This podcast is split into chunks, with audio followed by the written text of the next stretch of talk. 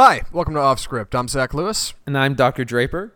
Today on the show, we'll be discussing DC's latest foray into the film world with Joss Whedon's Zack Snyder's Justice League, and chatting about this holiday season's first Disney Pixar film, Coco. But first, let's start with the news. Uh, this week, two big releases are coming to home video Andy, The Hitman's Bodyguard, and Valerian and the City of a Thousand Planets. Have you seen either of these movies? No, I have not. Okay, I haven't either. I thought you had seen Valerian. No, I, I, I just couldn't bring myself to do it, man. Like it was just the trailers just were not appealing, and then it was just it got really poor reviews, and I just also kind of wanted to see it bomb because it was. Fr- I felt like it was really pretentious. The whole a lot of the marketing behind it. The first trailer for Valerian I liked. I did. Like I remember watching it in theaters and thinking, okay, like it, it kind of it gave me this sense of adventure, this sense of okay, this is something different. It's not some mainstream superhero nonsense that we've seen a thousand times. It's new, it's unique. It'll be cool. Yeah, I'll check it out. But then like 3 months went by and I saw other trailers for it and I kept seeing promotional material and I was like, okay, I, I kind of don't care anymore. Like at first it seemed interesting, but I ended up skipping it. Um which is a shame. I feel like I should support you know, new and original movies, but like it just it wasn't ringing my bell, you know what I mean? Yeah, well, I think the thing that really annoyed me is that they kept promoting uh, I guess the way it was financed as a selling point, some sort of thing about like, oh, there's no way he could lose money because of and I don't know the details of it, but I was like, you know, a sound business strategy does it can make me care less about like the film. Like, what does that tell me about the quality of, of the movie? And it was just I saw article after article about like, oh, he's the investors aren't going to lose any money and they're not at risk. And um, well, I was like, well, someone's got to be losing money or someone's got to be at risk. I'm not sure who it was, or maybe the director himself removed himself from that, you know, link in the chain. But people definitely lost money and lots of right. it. Yeah, they had this strange approach, like uh, with Richard Linklater's Boyhood, when like that movie, it took like twelve years to make, and part of that movie is knowing how it was made.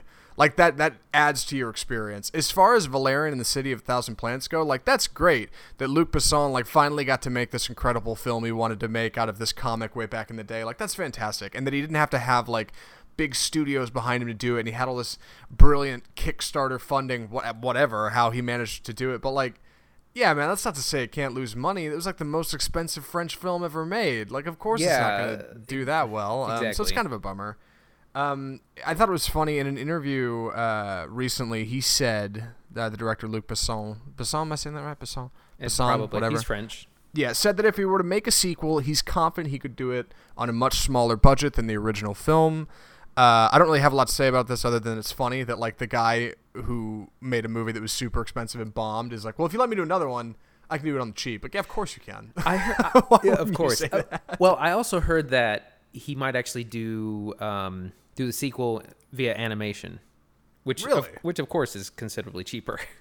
Well, if they have an animated planet for in Valerian in the City of a Thousand Planets, they can, they can go to the animated one and it'll all be animated and that'll work. Yeah, I feel um, I feel when you jump mediums, like you you've messed up. It's it's like the the Allegiant series, whatever that that YA series is with uh, yeah, yeah. Woodley. Like that's gonna finish up on as a TV series because you know the movies did progressively worse, and Shailene Woodley just like backed out of. it. She's like, no, I didn't sign up to do TV. Yeah. That is rough. It's like uh, it's funny when you say jump mediums. The first thing I think is like the Animatrix, but that was actually kind of good. But that it wasn't a, it wasn't like a theatrical release. Not a lot of people saw it, so right, exactly. Jumping mediums doesn't exactly work out well for you. Um, did you see the Hitman's Bodyguard? No, you didn't. You, you just no, said you no, I didn't. Yeah. I, I heard heard and read uh, several reviews, um, and most of what I heard is well, Samuel L. Jackson does his character. He swears a lot, and then uh, who else is in it? Ryan Reynolds. Ryan Reynolds. Yeah, and then he does Deadpool or he does Ryan Reynolds. You know, he cracks jokes the whole time, and it's pretty generic. Right. Yeah, I guess I don't really have much more to say about no. it. I didn't see it either. Um, it's disappointing. They advertised it very much as a comedy, and I heard it was a lot more action, a lot less comedy, which is kind of missing the mark, I suppose. But it looked cool for what it was. I, I like the kind of angle they took with the uh, Whitney Houston trailer. Sure, like yeah. the bodyguard. Yeah, I thought that was clever. Um, making kind of a buddy cop hitman kind of. I don't know. It looked like it could have been something. It's a shame it didn't really go anywhere. Uh, to get into more news, the other story, I got two more stories this week. Uh, in an interview with Yahoo Entertainment, when asked about box office reception for his new film Blade Runner 2049, director Denis, Denis Villeneuve, another tough one, Villeneuve, uh, said he didn't understand why the film didn't meet studio expectations. Blade Runner 2049 was produced on a budget of $150 million, which seeing the film honestly seems kind of cheap because some of the visuals in that movie are incredible. Yeah, Uh, it's it's mind blowing. While it managed to pull in about 250 million worldwide, it only scooped up about 89 million at the U.S. box office. So that is a loss. That definitely is not a win. Some simple math. Uh, possible reasons by Besson for the film, or uh, Denis Villeneuve uh, for the film's incredible warm critical reception, but poor box office numbers because it did. Like critics loved it, but general audiences didn't. Sure. Uh, he said it could have been a lack of general understanding about the world of the film, people not understanding like where it's coming in. You know, it seems foreign and, and, and strange to kind of get into as far as the setting's concerned, or perhaps in a long run time, people didn't want to go sit in a movie for two and a half hours. That's that's one thing. I, I think it, it maybe just it's a generational thing. Like I mean, Blade Runner is pretty old at this point. It's nearly it's we're approaching forty years. You Yeah. know, thirty five years or- so. So. You know the, the people that, that saw it in theater. You know it's like almost a generation and a half ago, and so I think there's a whole lot of people who were like, "Well, I didn't see the first one. I don't really get it, or I don't know what the big deal is." So it just kind of, unfortunately, it couldn't find an audience, which You is know- a sh- which is a shame because it, it- you know it's one of my favorite movies of the year. It was fantastic. Yeah, if you haven't seen it, strongly recommended. Um, I I think about the old Blade Runner, the original, and and kind of its cult cult status now because it didn't do well in theaters either. But now it's like, you know, people remember it and, and think it was a great movie, and there's a bunch of different cuts in it. and It's great, and, and I'm okay with Blade Runner 2049 being that way. Like like Mark Kermode said, I'm just glad it got made. I'm glad it exists. Like it, it didn't make budget. That's a shame, but like man, yeah, you can't take it back. It, it exists. It doesn't it's a matter tri- if it yeah. bombed. Like it's a triumphant film. Where I don't want to see it in in five years is in like the four dollar bin at Walmart because that's just gonna make me sad. Like Right, it's such a, it's such sure. a good movie. Yeah, it, it it deserves so much better. Well, and it's Um, interesting to, to comment on on film budgets uh, because a lot of people don't seem to under, understand this. Is that so? Whatever the budget is, you need to usually make at least like three times that much because that usually doesn't include the marketing budget. So you're looking at you need to make around 400 500 million to make a profit. Right, and the stakes are higher than ever now in Hollywood because we're not just looking to like make a one-off movie anymore. Usually, they're looking to start a franchise. They're looking to start a cinematic universe. Sure. Um, so in the case of something like uh, 2016's Ghostbusters, that movie cleared the hump, but like it wasn't enough to take off, and therefore it didn't work, and they're not going to make another one. Um, yeah, I mean, same can be said with the uh, the Mummy remake and the whole like dark universe. Ah, yes, You know, Universal's Universal's Dark Universe series. Yeah. I- I feel like there there's three tiers of cinematic successful you know, cinematic universes. There's Okay. Mar- Marvel who kind of set the standard and you know they're going to make 30, 50, 100 films. Yep. Um, and they seem to have, to have hit the stride and are doing really well. And then there's DC which is they've made several films but they're kind of playing catch up and slowly embarrassing themselves with each subsequent film and I mean they're I, it'll be interesting to see what happens a- after Justice League. And then you have Dark Universe, which just has failed to get off the ground. You know, it was supposed to start with Dracula Untold, and that flopped. So they're like, "Oh no, it's not really starting with there. We're going to start with The Mummy with Stomp, Stomp, Tom Cruise," um, and that did really poor as, as well. So I think that that universe might actually be dead on arrival. So you, it's interesting to see these different levels of studios trying to start cinematic universes and their ver- various um, success or lack thereof. Sure, and defining what success is for these universes, because yeah, some of these movies are successful, but they're not enough to like, you know, it's not launching a thousand ships or anything. It's just one Right. movie. Um, one series I think that I haven't watched a lot of, so I, I might I might be off base here, but I think you've watched them. Uh, as far as the cinematic universe goes, one you said in October uh, is one worth kind of keeping an eye on. Was is it Insidious? Is it there? The the horror universe that they're putting together is that is that it? The Insidious series. Um, it, I don't think I'm I'm familiar with it, but it, it's either that it might be The Conjuring. Oh, I think, it's The Conjuring. yeah, Yeah, it's the- one of them. which, which I've only seen one of, but it's it's apparently it's made a ton of money, and they've made several branch off films, and they're, you know, they've organically created a cinematic universe, a horror verse, and it's been really successful, and that's kind of how I think these studios should approach. They should do a less is more. Let's make one good film and then another good film and see if we can expand it instead of. Y- You know, you have people like DC. There's like, okay, we're gonna plan ten films. Oh, the first one was bad. The second one was bad. The third one was okay. The fourth one is bad. It's like, what are you guys doing? Right. And I and it's just what you said, like growing it organically, I think is so important. And I know Marvel kind of forced it, but for the most part, like every every film that comes out feels like the, the natural evolution of what's come before it. It doesn't feel too forced. Um, Mar- the Universal's Dark Universe is definitely forced from like seeing the Dark Universe logo come up before the Mummy, even though it's the first film in the Dark Universe, to uh, even even a little bit of DC in the Justice League. It's a little you're kind of ramming it down our throats. You know, Yeah. it doesn't it doesn't feel like it naturally evolved into what it is today. It also it a feels a little bit backwards as well. Like you know, I think Marvel did a great job of they did the solo character movies. They introduce the individual characters and then they throw them together. And DC's trying to do the opposite. They're trying to do the group film and then splinter off and do the the solo films. And it it just kind of feels like you're putting the cart before the horse. Right. And it's not to say you have to exactly copy what Marvel's doing. In fact, I kind of respect them going in their own direction and saying, no, no, no, this is not the only way to make a cinematic universe. We're going to do something different. We're going to try something new. I can get behind that.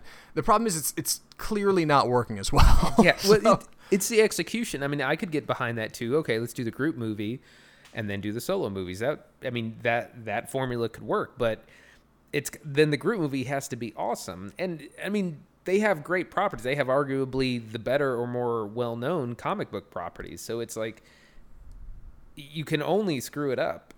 right. You know, it it kind of writes writes itself. Since we're starting to dig into DC a little bit, this seems like an optimal segue to my last news story, followed by Justice League. Um, I want to talk about this petition for Zack Snyder's original cut of Justice League. Um, yes. Fans of Snyder's original vision for the Justice League film put together a petition demanding DC release his original cut of the film, which was reportedly three hours long before production was taken over by Joss Whedon in the last six months before release. The fan petition for Zack Snyder's Justice League has now reached a little over 130,000 signatures last I saw it, which is, I mean, that's nothing to scoff at. News of which, which reached Mr. Snyder uh, via social media, who liked a post linking it on Facebook. And one of the things I thought was really interesting about this story, um, the signatures on the petition aren't exclusively limited to fans.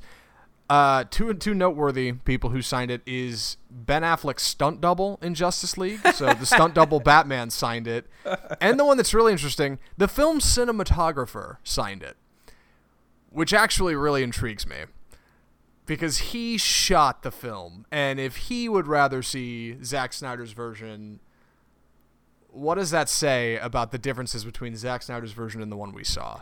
Well, also, I mean, I I don't think you're going to get a good product mixing two directors, like because you're doing this patchwork thing where you know Joss Whedon had to come in, do reshoots, and shove them into the original cut. Like I, I mean, I don't know how you expect that to be a good product. Like, before I- we do, I before we dig too far into that, Okay. I, I wanted to say real quick: Coco was directed by two people, but that was like they did it at the same time. It wasn't like one did it and then the other one stepped in right at the end. There's a difference. yeah. Yeah. Well, uh, and and also, you know, I would love to see Joss Whedon's Justice League, or just Zach, like, but doing like this combination of, oh, this looks terrible. Let's get another director in to to see if we can salvage this. It's just, it's like that's never going to be a good product. I feel. Right, and that's part of the issue with, like, like I had mentioned earlier, the with Boyhood, Richard Linklater's film, and the way it was made. That's part of the issue with Justice League. Knowing how it was made, I'm not sure if that's detrimental or not to your experience watching the film, but I can't help but feel that it hurts. Because there were definitely times watching the movie I thought to myself, okay, who who am I watching here? Is this is this Snyder or Whedon? You know, who am I who am I getting out of this? And I hope that most of it's Zack Snyder. I mean, the film still opens with a Zack Snyder film. It's still he's billed as the director. Yeah, I You know, I, it's funny because I heard you can tell all the if the scene is dark, it's Snyder, and if it's light, then it's it's Joss Whedon. But but you know, I mean, sometimes it can work because it makes you think of Rogue One because same thing happened. They they fired the directors about halfway through. They did a bunch of expensive reshoots, and they, you know they got a pretty good Star Wars film. I know you hate it. You call it Rage One, but Rage One. but uh, you know they salvaged whatever it was. Like I can watch that and not think, oh, this is clearly two different directors. Yeah, it's true. I, I don't think it's two. Yeah, I don't. I, I think of Rogue One as one unified experience. It's true. I, I am never think I like I know they had other people come in, but I'm never thinking, oh, this must have been where they changed something. Okay, well, I take it back. There's a couple times when I thought that, but for the most part, I'm never thinking like this is the mind of somebody else I've just stepped into. You know, when it's when a scene change happens, it's not like oh suddenly I'm in a different world.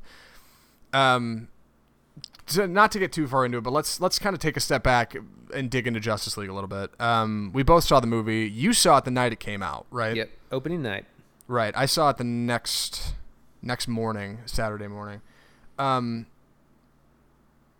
I guess we should start with the plot. I wanted to ask about your screening experience because I feel like that had a lot to do with my impression of the film. But let's start with the plot and we'll move from there. Uh, courtesy of one Jack Duff on IMDb, I totally just ripped off his plot synopsis and changed it a little bit because it wasn't perfect. Uh, after the events of Batman v Superman Dawn of Justice, Batman and Wonder Woman search the world only to find three extraordinary metahumans, Cyborg, Aquaman, and The Flash, to form the well known alliance, the Justice League, to save the world from mounting destruction. The Justice League. Dun dun dun. Dun dun dun, that's right. So yeah. I mean, where do we be even begin? Uh, okay, Right. so let, let me go with my initial impression. So I set the bar really low for this because i had my heart broken over Suicide Squad. I look forward to that movie all year, and it was so bad. You're, so you're so a I big just- comic book fan. Yeah. yeah. So you know, I I put my bar super low, wasn't expecting much, and you know, so I enjoyed it, and, and I'm not going to deny that. You know, I laughed a lot. I had a good time. The runtime is right at two hours. At the same time, I will acknowledge that it's kind of a, a disaster. It's very like, di- well, like plot plot wise, story wise. Like, I mean, who, who even knows? I couldn't really tell you what's going on. You know, I know that they're trying to form the Justice League, and then there's a big bad guy coming that's he's going to destroy the world with really bad CGI. Like that's that's his power. Right. Um, Steppenwolf. And here's the thing. So as as an avid comic book reader, I have yet to encounter Steppenwolf in anything I read, and I've been reading DC about five six years straight now. Uh, you know, so and I know that he's supposed to pave the way for Darkseid, and he's gonna be he's the real super big bad that we're gonna see. But I mean, he was a pretty nothing villain that was all CGI, like nothing special about him. He just you know could punch harder than the Justice League. Right. That's that's kind of his whole thing. I think part of part of my experience here was influenced by going to see Thor Ragnarok because I saw that not too long before this one, and I almost wish Justice League could have come out in a vacuum where it wasn't directly influenced by the movies near it because Thor Ragnarok and this movie are two very different movies. Um, but this movie felt like some like like a comic book movie made by a guy who'd seen all the comic book movies and thought, I'm gonna make one of those. And Thor Ragnarok felt like a comic book movie made by a guy who saw all the comic book movies and was like, I hate all of these. I'm gonna make one, but it's gonna be my own way. And that's what Right, I yeah. that's what I wished for Justice League. It just felt so boilerplate. Like I don't know anything about um Steppenwolf. I was gonna say Dark Side, but Steppenwolf. I don't know anything about Steppenwolf. Right, but I do know about the Justice League. Like we've all seen the cartoons, we know them. Like they're Sure. America's heroes. They're the greatest. Yeah, and that's a layup. Like the the, the league getting together, the character, the, the actors that play them, their characters. Like I'm into them. The villain was so like standard generic CGI. I got to take over the world and destroy everything. Yeah, I mean, we, we were just missing like a big blue beam, you know, since that's that's been like DC's biggest uh, bad guys is are big blue beams at the end of the movie. Yeah, well, technically, remember that uh, technically Steppenwolf does teleport into situations via big blue beam. So True. yeah, I mean that that that was in there. Um, I, I like that it drew on the settings of a lot of the I would say a lot of the previous DC films, but who am I kidding? There's like four. Um, you got to see a little bit more of what was going on in Wonder Woman's kind of world, a little bit more of what was going on in Bruce Wayne's world, um, a little bit more Metropolis, uh, which was good. I, you know, I think it's important to kind of help set that that setting. You know, uh, whereas Marvel is very much like, well, it's set in America, the the Avengers Towers in New York. DC has to set up Gotham and Metropolis. Like you have to make these fictional cities exist. You know, I don't. Um, I couldn't even really tell a difference of the cities. Like to me, that they just have like zero like characteristics that stand out as from. There's just like the generic city. This is where we're at. Oh, of course. And it's not it's worth pointing out, I think look at Gotham and like the Nolan films. Like it basically looks like Chicago Yeah, or New York. exactly. But it seems real because it looks like something we know, you know? I'm like, "Oh, okay. I could get behind that as being a real place, you know?" Whereas Gotham here, like, it kind of doesn't even really have an identity. There aren't a whole lot of like sweeping landscape shots of Gotham. There's not a whole lot of like setting. Yeah, the first the opening shot. So it starts out with like Batman swinging around like uh, he's chasing a bad guy and he's swinging around like a water tower on the rooftops, and it's just I mean it, it looks like. Uh, I mean, I'm like, not like a high school play, but it, it just looks so unreal and just like not convincing at all. I definitely figured out that was that was all Whedon. That whole bit. Right. Uh, yeah, I read that somewhere. I was like, ah, okay, good to know. That's Joss Whedon. That's that's what that is. So uh, I'm gonna I want to talk about just some of the issues. So so the main thing is just like plot wise, it makes like very little sense. There's something about Steppenwolf coming to to get some mother boxes so he can do something, and it's like. As a comic book reader, I was like, "This is like super, super comic book stuff." Oh, you have this generic, powerful thing, and he's got to come get it so he can do the thing, and it's just Uh, you know, sometimes I think that a lot of comic book plot lines aren't really good for cinema because they are so otherworldly and so kind of fantastical and have lots of a lot of elements of fantasy that I don't think would transfer well on the big screen. But they're kind of trying to do that in Justice League, and I'm like, I'm not real sure that that it works or that they should be trying to go down that road. Right. I think something. I, yeah, I, I noticed about kind of the, kind of the characters and the plot.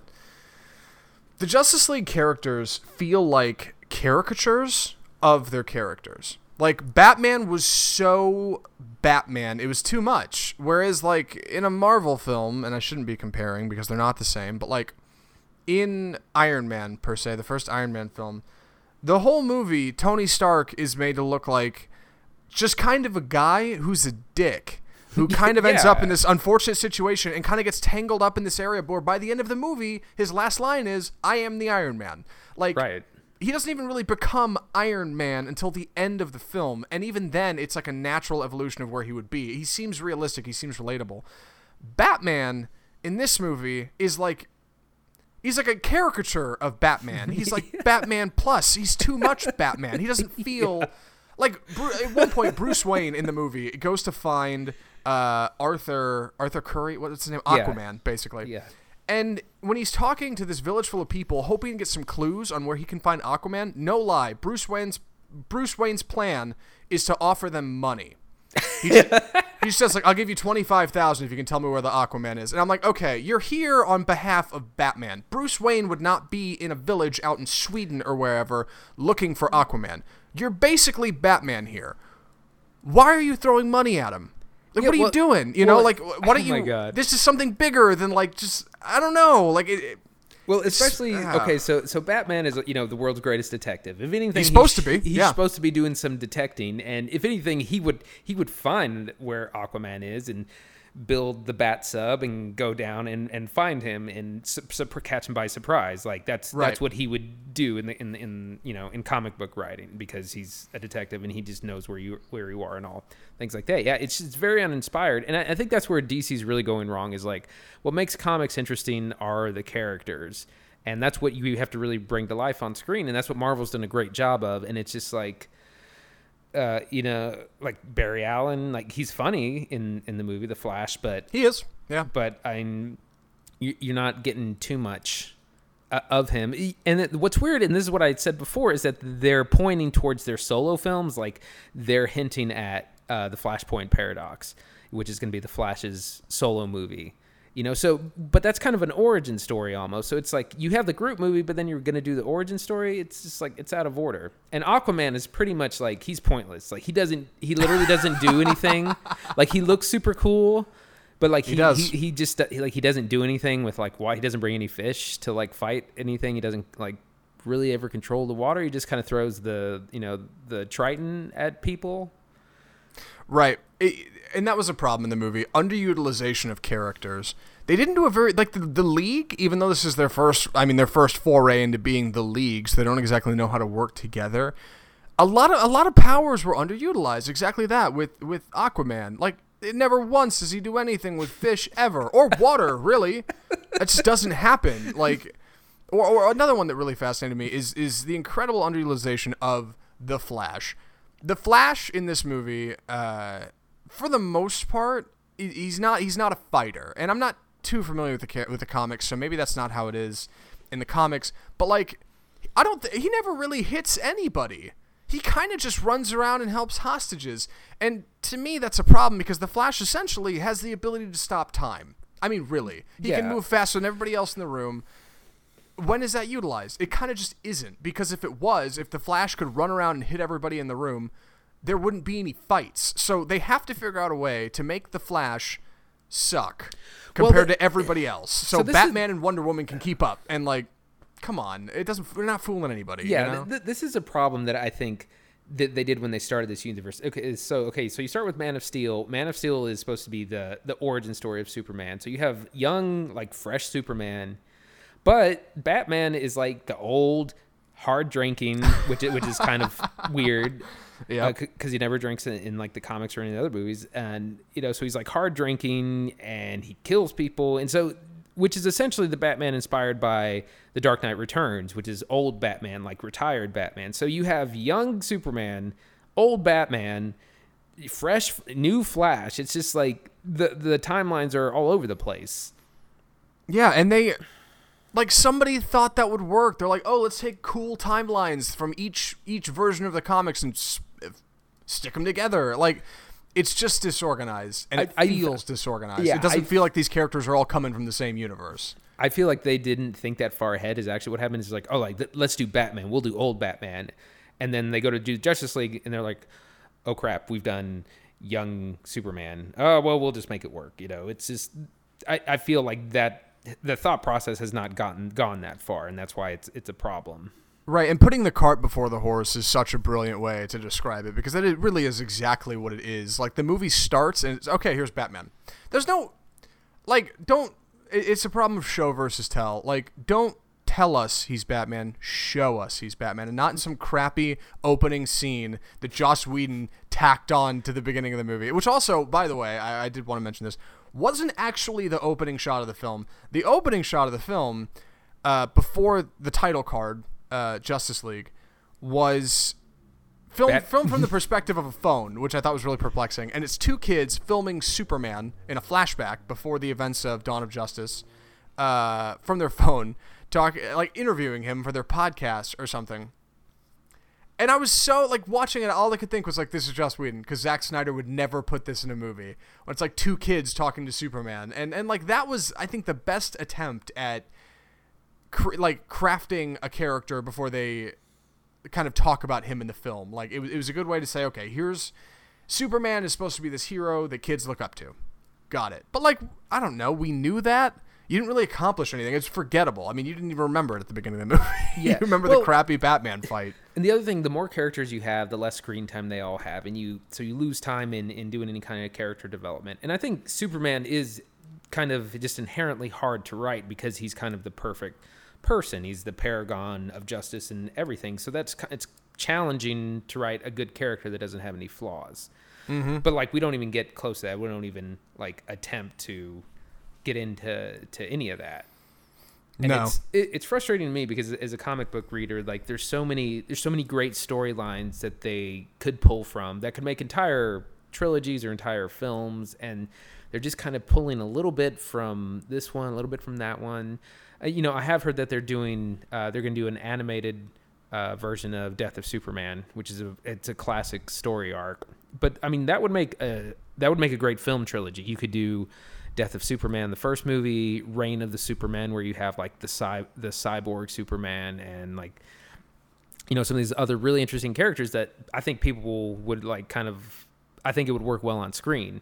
And then he comes back in the third movie. But it's like these are there's so much material there and they're just like, you know, pull it for 30 seconds. yeah. That'll that'll look real cool in the trailer. Yeah, that's that's exactly what it feels like. And and you're right. Like it's so mismatched that no one character feels like they get enough time to justify their their experience in the film and you get interested like the idea of them making a flash movie like that sounds pretty cool the flash arguably is the only one that i think really does get that precedence that you know he's kind of a normal guy and want to know more about him. But Yeah. even then you don't find out like how he got his powers. Like you don't you don't find out a lot of stuff like because they kind of explain a little bit of background story behind him and kind of show you what's going on but like you don't know why he's in the position he's in you just know he is. Yeah. and i guess that's what yeah. The same thing happens with Aquaman, where they, for, about a minute, they do an undersea scene with way too much CGI, and it's totally him, phoned in. Yep and it's him talking with Mera, who is like queen of the sea or whatever, and it's they hint a little bit at his backstory, which I guess is a setup for his solo movie as well. But again, you're you're getting hinted at the origin before the you know group feature.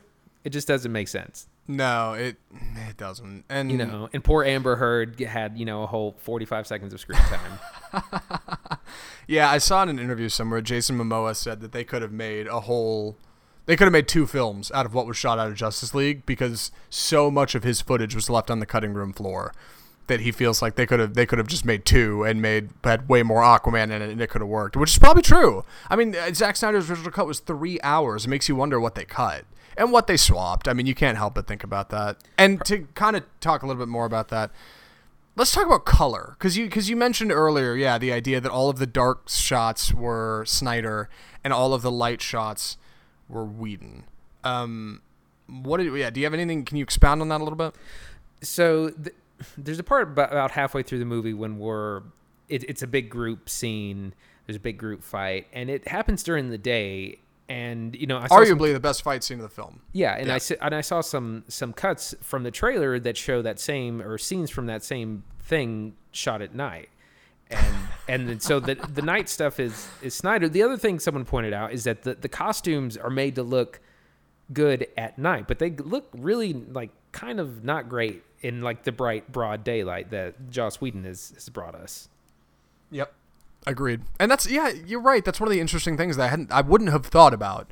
Um, but I don't think was necessarily a bad thing. The Marvel films almost exclusively things happen during the day. It is bright. I mean, that was one of the things I noticed about Thor Ragnarok is that scene um this is actually kind of the opposite of my point. Most this might it, be yeah. a counterpoint to myself. Um, that scene where in, in the trailer at least where Thor is fighting Hulk in like a barbarian arena in the original trailer that was daylight and then they made it nighttime in the movie which was weird they changed that joss whedon likes to shoot a lot of stuff during the day. The whole big final fight at the end of the avengers with loki in new york with the things flying around it's all day the whole thing. Like bright as day middle of the day middle of a weekday why not? Meanwhile Zack snyder is, is clearly going for dark gr- grimy night. And i don't necessarily think that's a bad thing because he's trying to do something different from marvel. So I don't know if that was necessarily a misstep. I'll never know because they had the Marvel guys step in and do it for him. So now you have this weird kind of mismatch of identity. Yeah, where you have these characters who look kind of goofy um, because they're not color corrected for what what day it, it is, and it kind of influences your experience. The other thing, did you have any thoughts on the music? Uh, I mean, I know that they changed uh, Danny Elfman at the last minute to come in and do the score. Um, I thought it was very uninspired. I know that there was this whole big thing about, oh, I'm going to bring back the classic Batman theme. Yep. And yeah, and there's some hints of that. And same thing, there- there's a brief thing of the classic John Williams Superman theme. And I saw read this really interesting article where he was ta- where Danny Elfman talked about, oh, you know, there's all this great superhero music that should be used through all the superhero films. You know, and which I vehemently disagreed with, you know, and I'm like, well, you're basically saying you just want people to keep using your Batman theme from 1989 and, and everything, but it's like those are that's music of a different era and a different, uh, it was just a different time and a, and different style of film composition. uh, or film scoring rather. And Right, it just, I, I feel it, it, it doesn't work. Like I don't want to hear, you know, the the five minute Superman march like now. It works great in 1978, but Yeah. it- you know, and I was, and I made the point that John Williams himself, he's updated himself, he's modernized himself. Like the classic Star Wars themes are these long themes, like you know the Imperial March or Leia's theme. They're these long, like two to three minute things, but then, you know, Force Awakens, Kylo Ren's theme is literally five notes. Like Right. it's like he's he's like I feel like film scoring has kind of gone more minimal, m- more minimalistic, uh, more about mood and less about these like life leitmotifs. Mm-hmm. And and John Williams himself, he's modernized himself, and so I don't know this whole idea of like Danny Elfman being like, oh, we still need to be using my theme from 1989. It's just like, no, we don't. Right. That was one of the brilliant things about uh, Hans Zimmer's work in Superman and or Man of Steel. No, Man, Superman, Man of Steel. Yeah. Sorry, I get confused with the Brandon Routh film and the uh, Henry Cavill film. Uh, Man of Steel and also in the Nolan trilogy is his the way he expanded the themes for those two characters for Superman and Batman by minimalizing, by taking kind of two key notes out of their theme and drawing them out and modernizing them. And it works. It works really well. It's astounding how well it works. Um, meanwhile, Danny Elfman's like, I'm going to use the same old stuff I was using and then kind of add some stuff to it. Like, I don't know, man. Exactly. Like, it's just forgettable. I, I, uh, it's, it's the same problem a lot of the Marvel movies have, so I guess it's kind of in the same ballpark. But, like, I couldn't hum the theme to Justice League. I have no idea. Yeah, it's, it's a it- it- blank spot in my head. that's another thing that was like it's a setup that you should have knocked out of the park. You know, come up with whatever recognizable. It doesn't even have to be good; it just has to be recognizable. And it's just like no, I, I didn't even realize there was a Justice League theme.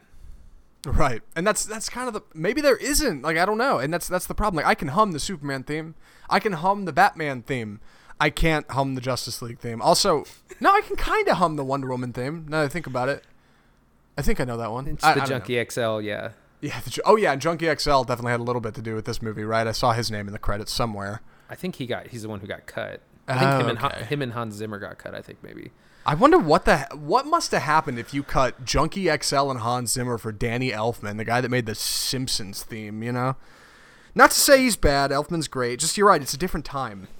Um, yeah, it's, it's a different era, and and I think, it- in you know sometimes it works. You know, Junkie XL's work in in Mad Max is is great, Phenomenal. and the Wonder the Wonder Woman theme is great, but um, yeah, I mean the the what Hans Zimmer did with both Man of Steel and the Dark Knight trilogy, it's just it, it just adds so much and it modernizes the movie right. a lot more. Like I don't want to hear the 1989 theme, you know, in it in in those movies. And I think that's all of this. I think is indicative of of the problem with Justice League. You have characters who are coming from different timelines and different stories thrown together in one movie. A lot of which don't have backgrounds. You have a, a number of directors, two different ones, who are two very different backgrounds, trying to create one thing that works. You have different composers with different ideas of what the movie should sound like, approaching it from different angles.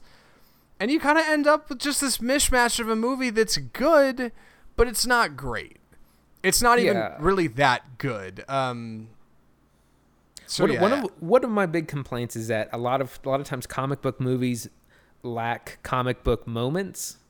yeah, And and what I mean by that is, you know, when you read comics, you know, uh, it's all about page turns. Like, you know, you turn the page and there's either a big reveal or someone has like some great dialogue, or you know, I've I've read comics before where I just like gasp at after a page turn, and I feel like those moments are just so absent from the DC films. Like nothing. And and it's not about surprise. It's just about you know maybe you create a really great badass scene or some really epic dialogue, but it's just like it's completely lacking. yeah. Nope, I agree. I suppose if you had to give it a rating, what what would you give Batman v or Batman v Superman, uh, Justice League? Um, you know, when I rated it on the, the Reddit uh, survey, I gave it a five out of ten, You gave it a five out of ten.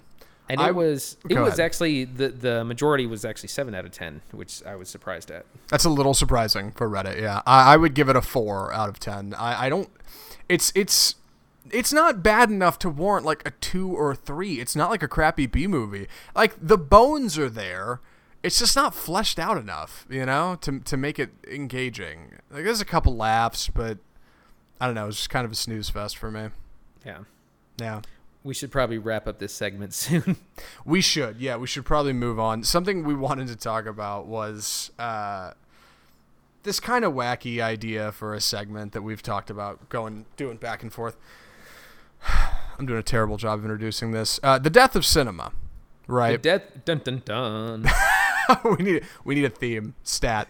we do. yeah, I'll write us. You know what? I'll call Danny Elfman, and he can Please write do. us a, cra- a crappy, forgettable theme. Yeah, I'll call Junkie XL, have him get started, and then call Danny Elfman to pick up where he left off, and we'll come up with something completely forgettable for the death of cinema. Yeah, the idea is is what's what's killing movies this week. What's what's killing the, the, the film industry? What's what's the next big thing that's going to inevitably lead to the downfall of what of cinema as we know it? Right, and we, we need to kind of explain that uh, this comes from from the phenomenon that usually every week there's like three to five articles of this is ki- this is killing X, you know, X Y Z is killing cinema, X Y Z is killing film, X Y Z is killing movies, like every single week, and it, it seems to cycle the same like five or six topics, and but it, it's interesting that it's you know it it's just a constant thing, and yet you know we obviously we still have movies. Right. So this week on the death of cinema, you had wanted to talk about Rotten Tomatoes. That's which right, is a big to- popular one. Rotten Big Tomatoes. Tomato. Yeah, Rotten Tomatoes is usually what's killing cinema. It's oh, it's it's terrible for film reviews, and people don't go see movies because of the Rotten Tomatoes score. And it's Rotten Tomatoes' fault, right? So what did Rotten Tomatoes do? So, I- I mean, the way they're set up is an aggregate. So, reviewers, you know, from newspapers or shows or wherever, so they submit their review, and po- based on the amount of positive reviews to negative reviews, it gets a, a freshness rating. Anything over 60% is supposed to be rated fresh. Um, and so now what happens a lot of times is someone will see that a, a film has maybe a 40% freshness or, or I guess at that point it's rotten, but whatever that score is, and people are basing whether or not to go see a film off those ratings. And so studios are upset by that because, you know, if you make your bad movie and no one goes to see it because of this rating, they're, they're upset and they're blaming Rotten Tomatoes, not the fact that, you know, they made a crappy movie. Right. Um. So where does this lead us with Justice League? So this was was really kind of shady and interesting at the same time. So usually the scores for a movie will be released like Tuesday, the Tuesday before it comes out, Tuesday or Wednesday before the release, and so you know people can go ahead and start making decisions. They kind of held the scores ransom until I think it was Thursday at noon. Um, so there was no score. Uh, you could now you could go read reviews and you know at other places, and I think Metacritic had their scores up, but you could not see the percentage of fresh or rotten until noon on Thursday, which I, which is you know seven hours before opening night. You know, Right. and I bought and like a fool, I bought my ticket on Monday. Like a fool. Um, so you know I was already going, and so the the score gets revealed, and it's thirty seven percent fresh. And you know I, I generally and, and I'm guilty of just of just going on the score as well. But if something's not above like fifty percent, I'm generally staying home. You know, Yeah. every now and then there's something I'm just dedicated to see. Like I was dedicated to see Suicide Squad, but you know if it's bad, and I mean I, I'd plan on seeing Justice League 2 no matter how bad the scores were going to be. But it, it feels pretty disingenuous to kind of hide the scores from the general public so they can go see it before they know that it's bad. Right, and me being being a cynical film goer, typically, I would think, or at least when I heard this story, the first thing I thought was, man, DC must have cut a deal with Rotten Tomatoes to hold the score, like to, to build hype, and that's exactly what I thought it was. I was like, wow, look at the look at the press this movie is getting over Rotten Tomatoes, over a review site, an aggregate review site, and everybody's talking about Justice League. What's the score going to be? Like, what? That's great press. I mean, it made news. News stations were talking about it when they weren't talking about Coco or any other movies, they were talking about Justice League because of Rotten Tomatoes. So I thought to myself, this seems like a PR move. This seems like a push. But it wasn't, I don't think. I think the reason it happened, and correct me if I'm wrong, is because Rotten Tomatoes was. They have some kind of review video they put out now or Uh, something? there's some sort of like Facebook show. right, they've they- started. yeah. That they start- launch that they launch at noon or something. Right, and that was the idea to get people to watch their show. They were going to hold the Justice League review until then, which I think honestly might say more about Rotten Tomatoes than it does about the industry because a lot of people don't think very highly of Rotten Tomatoes, at least in in film circles. Um, to see that Rotten not only doesn't really care about them, but is willing to trivialize a review for a film a lot of people want to see in order to promote their Facebook show is kind of frightening in a way, I guess. That that's that's kind of where they're at. They're they're like, "No, we, we don't care. We're kind of we're kind of we're moving to the beat of our own drum." It's encouraging to see that independence, I think, um, to to not be held down from big studios and publishers to say, "No, no, no, we're we're to do our own thing." But at the same time, like guys, come on, like you know what you're People- popular people- for. People Yeah. go to your site to see the scores of what's coming out. Yeah, nobody are cares you about hiding- your stupid Facebook show. why are why are you hiding that? And, and you know, it gets into a bigger conversation of, you know, the big complaint is like, oh, well, no one's reading reviews; they're just looking at the score and going for that. And, then I'm like, well, me personally, I don't like I don't like to read reviews or listen to reviews until after I go see the movie.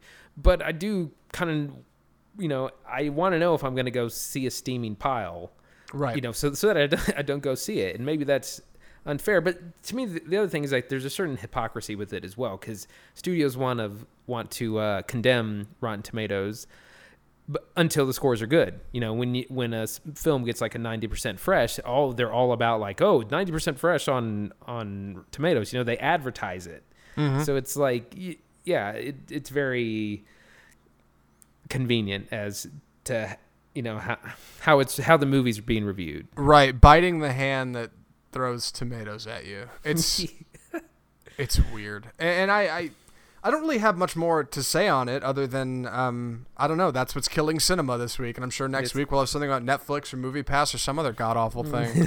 thing, but yeah. Um, and, and it's interesting because what what I've kind of done is I, I guess I kind of have ranges. Like, like I said, anything between like under fifty percent, I'm probably not going to go see. Fifty to seventy percent, yeah. If if I'm really interested, I'll go. Seventy percent or higher. If I'm interested, I'm probably yeah definitely into it. So Right. I mean, you, you just kind of take it with a grain of salt. Yeah, yeah, definitely. And I, I wish people wouldn't take it so seriously, but I mean, like you said, it's it's not like studios aren't perpetuating it. Like I remember for Baby Driver, Sony was like straight up had their 97% fresh thing like on their trailer. They were all about it. They had a speedometer counting up the Rotten Tomatoes score until it got to 97. I mean, it was ridiculous. Which which arguably might have been might have been staged, but that's for another show, I think. Um, Yeah, so yeah, you, you can't tell people not to look at the Rotten Tomato score and then straight up use it in your advertising as Yeah, as a tool to get people to go see your movie. Well, and and you know they always say, oh well, you know people don't see the movie without going and seeing the score, and it's like you're just you're upset that people that you can't trick people into seeing your bad movie like you used to, but before you know when you had to actually get wait for the paper and read the reviews or wait you know back in the 90s or 80s or any time before when you had to really wait for that kind of information to come out you might just go see the movie before you get you get the reviews. Now we're in the opposite but it's like studios could more easily fool people into seeing something bad Right. than they can now. And my argument as a as a passive viewer will always be we'll make your movies better and people will go see them. But Exactly. whatever. Yeah, you, some sometimes you can't fool people and that's where we're at now and it's like, well, do what you got to do. Anyway, to move on, we've got one more movie to talk about, Coco. I did not see this movie. You saw I this did- movie. I, I got a little plot synopsis pulled up. Do you want me to read it or you want to explain it? Oh, you read it. All right. This is written by Disney Pixar on IMDb. They wrote their own plot synopsis, so good on you, Disney. Can't say I'm surprised. Despite his family's baffling, generations old ban on music, Miguel dreams of becoming an accomplished musician like his idol, Ernesto de la Cruz. Despe- desperate to prove his talent, Miguel finds himself in the stunning and colorful Land of the Dead following a mysterious chain of events. Along the way, he meets charming trickster Hector, and together they set off on an extraordinary journey to unlock the real story behind Miguel's family history. So, Coco, you saw the film. What did you think? Yeah.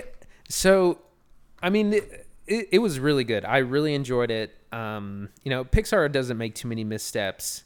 And you know, as Mark Kermode says, he he always claims that we are in a golden age of animation. That there we just have incredible animated films coming out every year, and and this is among you know the year's best animated films. I would definitely say, you know, the story, you know, it's a little bit by the numbers, a little bit predictable, but it it's still done really well. You know, it's about family, it's about chasing your dreams, and also the the sacrifices we make to chase our dreams, and to also to change other other things equally, if not more important, than um, you know what your dreams may be. Uh, and this is great celebration of Mexican culture. You know, it reminds me a lot of of Moana, how that was a celebration of Polynesian culture. They've done a lot of those same things where there's there's a lot that of dialogue that's in Spanish and it's not it's not translated for you, just like it wasn't translated in Moana. And Oh, wow. um, I mean, I know I know a fair amount of Spanish, so I understood most of it. But there were still things I didn't. But they don't, you know, hold your hand. You can you can understand it through context clues. And also, if you've been around any bilingual people, like I used to be a teacher at a at a Title One school that was uh, largely Hispanic, all the students were bilingual and they would kind of switch in and out of English and Spanish all the time. And so they capture that in the movie where, you know, the, the parents and different family members are are switching languages kind of just a, as it flows. And that's that's very accurate to people that are, are bilingual and people that, that you know kind of grow up with both heritages and that's what I, I felt they, they just did a really good job of kind of capturing that like the the family aspect of Mexican culture and the language. And there's this great there's this great gag where the the grandma is chasing the kid with uh, her um, sandal la chancla, as we as which is is kind of like a, an infamous. Uh, you know, stereo stereotype. Yeah. Is, you know, get, no, I, I getting get that joke, and. I yeah, I don't know a whole lot about Mexican culture. So, Um, so, it- uh, so, so that part is great, and then when we get to like the land of the dead, that's when the animation uh, is really great. That's when we see these big worlds, and that's what Pixar is known for is kind of this world building, like in Monsters Inc. or um, Inside Out when they're inside uh, right, it's right, Riley's head. It, so they do this great job of building this great world of the dead land of the dead. Right. So I didn't see it. So yeah, I'll, I'll kind of I'll, I'll throw you some questions and you you dig into it a little bit here. First off, it's a kids movie, and I have I usually have trouble judging a kids film because I'm not a kid, so I'm usually very like clinical in my approach of reviewing it. But I, I I'll see. I think you'll do okay at it. How, what was the runtime like? So this is an interesting question because so the film itself I think is 86 minutes. All right, not quite 90. It's just under feature length. Sure, Yeah. and and it's it's the perfect length for that age if you're looking at y- younger audiences. Um, but there is a 20 minute Frozen short at the beginning, and it Frozen like the the Disney movie Frozen. Yes. and it's this ham-fisted, made for TV like shoehorn thing in, and it and it comes 20 minutes after 20 minutes of previews. So it Coco did not start until about 45 minutes after like start time. I mean, it's ridiculous. Like Right. Olaf's And- Frozen Adventure. Yes. and you know, I, I, I was reading online that people were really upset about that. In Mexico, they had to pull the short because people were like rioting and just like really upset about this, you know, extra 20 minute thing. Um, people were like, what is this? And I, and I read about other people, um, employees at cinemas having to refund people their money because people were coming out and complaining about like, what is this? This isn't the right movie. Um, so it, it was a really bizarre decision, um, and I can tell it was a total, you know, commercial. Well, let's let's do this holiday Christmas thing. It'll help sell Frozen toys, Yeah. and uh, you know, total crash ba- uh, cash grab, and it just it it, it soured the viewing experience a little bit. I mean, Big time. luckily I could kind of kind of you know separate it, but it was like, man, what were you thinking? Yeah, that's something uh, we talked about a little bit before we before we did the show, and that's one of the things I've always really really enjoyed about Pixar shorts, but I've also been kind of precarious about is when you run a short in front of a film, you set a tone for the film before it starts. You just do. You know, you kind of give us a peek behind the curtain and okay, here's what we've been working on. Here's kind of something we're doing, and you get a little bit of animation, you get some color, you get some music, maybe some voice, and it kind of gets it kind of sets up an image in your head a little bit. It sets the stage. It's like a, it's like a prelude, you know. And for a Pixar short, normally three to five minutes, something creative, something fun, I can get into it. For yeah, like a 21 minute Frozen commercial, like you're really hurting. Like that is not a good way to set the stage for what is an 86 minute romp through the land of the dead. You know. Well, especially since you know apparently it was like originally supposed to be made for TV, ABC special, so it's it's that level of quality. It's uh, it's I mean it's really bad. It's just really trite. It's it's like a non-story about like hunting for Christmas traditions and and you know it, it turns the runtime into over two hours which is just it's too long for it that's too long for most adults honestly it is Yeah. definitely too long for young children i mean they got i was in a screening that had a lot of kids and they were definitely towards the last 20 minutes of the movie were getting really restless starting to get starting to talk starting to move around a lot and like i mean who could blame them Right. Who could? I couldn't. So yeah, that's maybe we should have saved that for the death of cinema segment. That we should have talked about the Olaf's Frozen Adventure. Fro- frozen is yeah Anyway. it's killing cinema Um, as far as the movie's plot goes and pacing, something I noticed about a kids movie like um, Kubo and the Two Strings by Laika. Uh, I enjoyed it. It was very pretty. It was very good to look at. But the plot was kind of hard to follow. It's a little scatterbrained. It's kind of just like we're jumping from set piece to set piece. And when I would address this concern to people who'd seen it, their their response was, "Well, it's a kids movie. Like they don't they don't have to naturally explain the evolution of everything." And I was like, "Well, you kind of do, but I get where you're coming from. You're right. Like kids won't know any different." So for Coco, how does that work as far as the evolution of the plot goes? Does everything seem kind of natural or does it feel a little forced? Does it feel like, okay, now we have to ram the character through this next segment to get to here? You know, how, how is that? it so it's a little bit more it, it's a little bit more the other way where it's a little bit too by the numbers and it's very the evolution is very predictable and very kind of archetypal. You're like nothing's really a, a surprise. But but the telling and the visuals are so good like you don't care you don't care that it's predictable but it's it's more the opposite way of where you know now that we're at a we're going to go to b and now to c and it's very obvious how we're doing that Right. I know the film was produced, um, a lot of the cast at least, I think a lot of the crew that put it together were Hispanic. Like, that was a big part of it, is kind of drawing that in. Something I thought was a little exploitative, and I might get this, to this in a minute, is I saw before Justice League a pre-roll trailer, like a like a two-minute featurette, three-minute featurette for Coco, and it would show scenes from the movie with like the music intercut with like interviews from the cast and crew about like their experience making the film, and like Gael Garcia Bernal was in there, and like the kid who voiced the main character was in there. And what was interesting about that for me was that every single person they showed that worked on that film was Hispanic. They didn't show anybody of any other race. It was exclusively Hispanic, which is fine.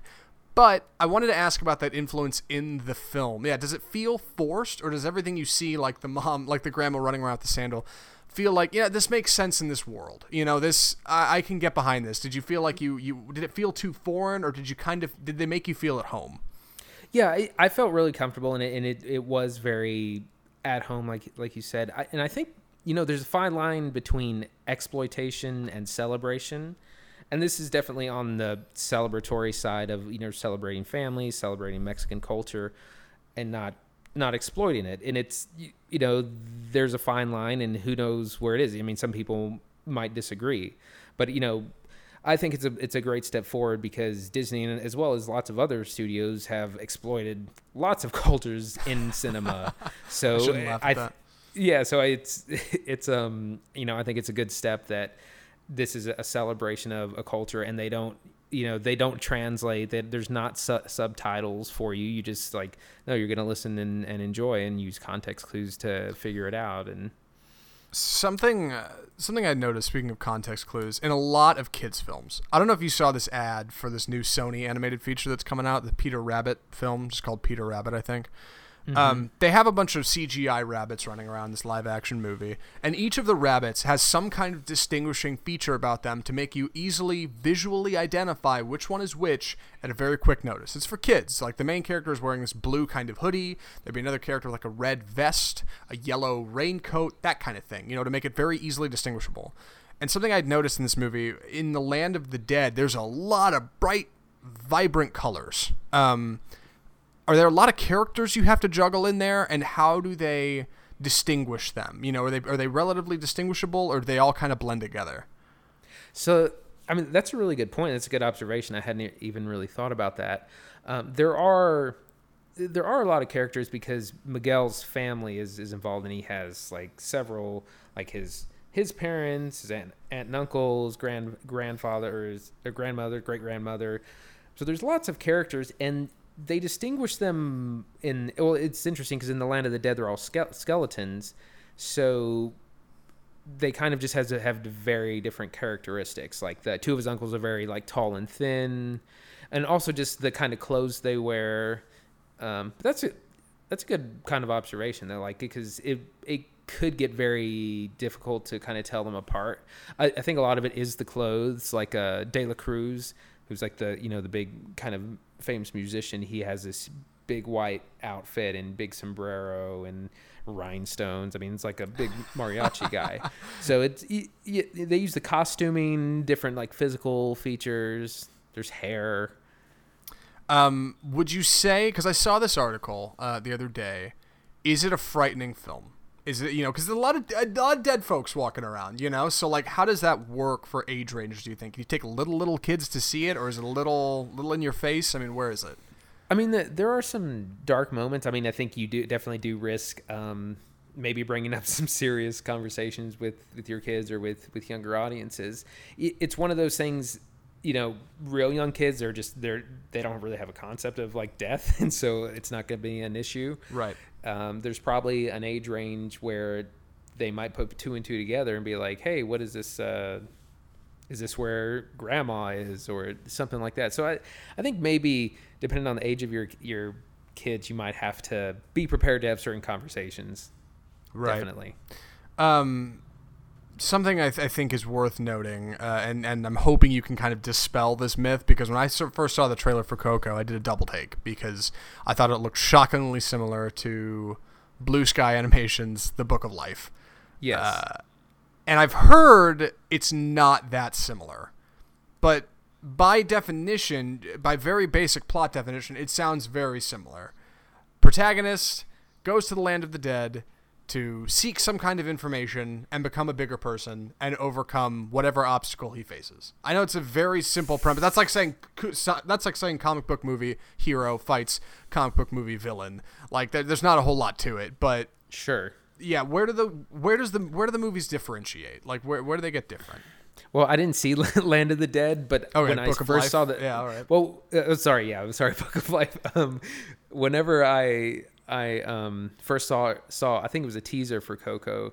My first thought is like that looks like that other movie that came yep. out a year, and it it honestly it made me not want to go see it because it, it, looked to me like it was a ripoff. You know, I was very uninterested in seeing Coco until it kind of was starting to get some buzz and a lot of really positive reviews.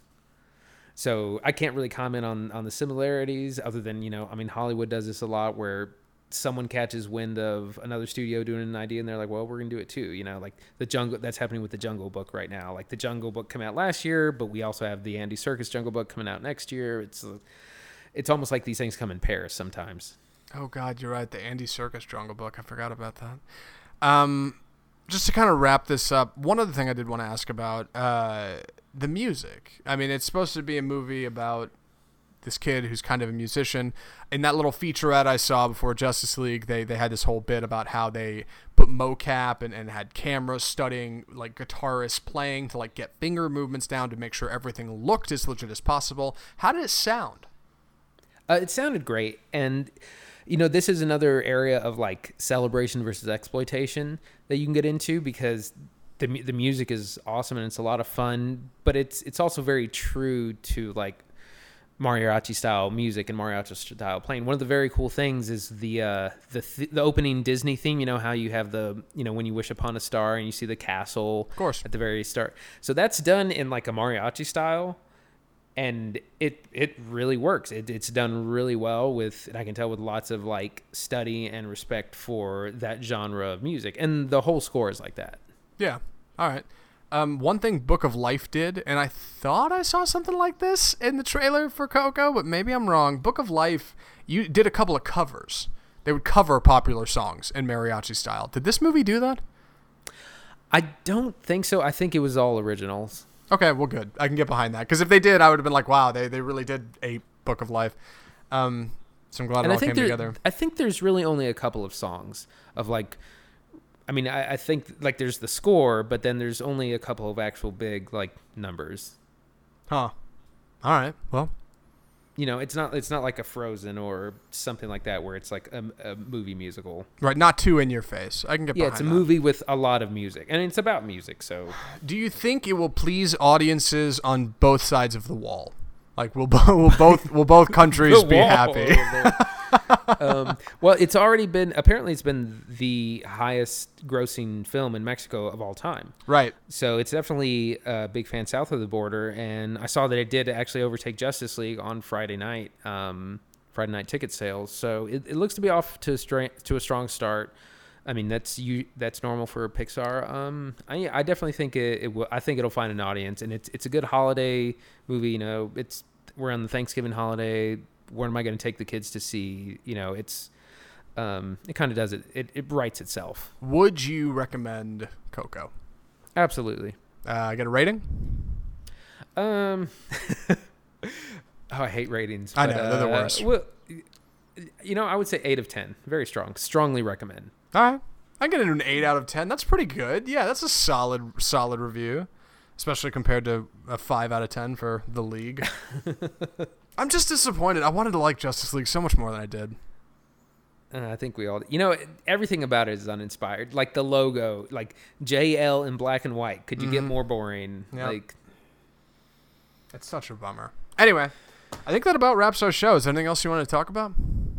no, that's it. Okay. Listen in next week. Yeah, tune in next week for whatever we for whatever we're talking about. What are we gonna go see next week? What's coming out?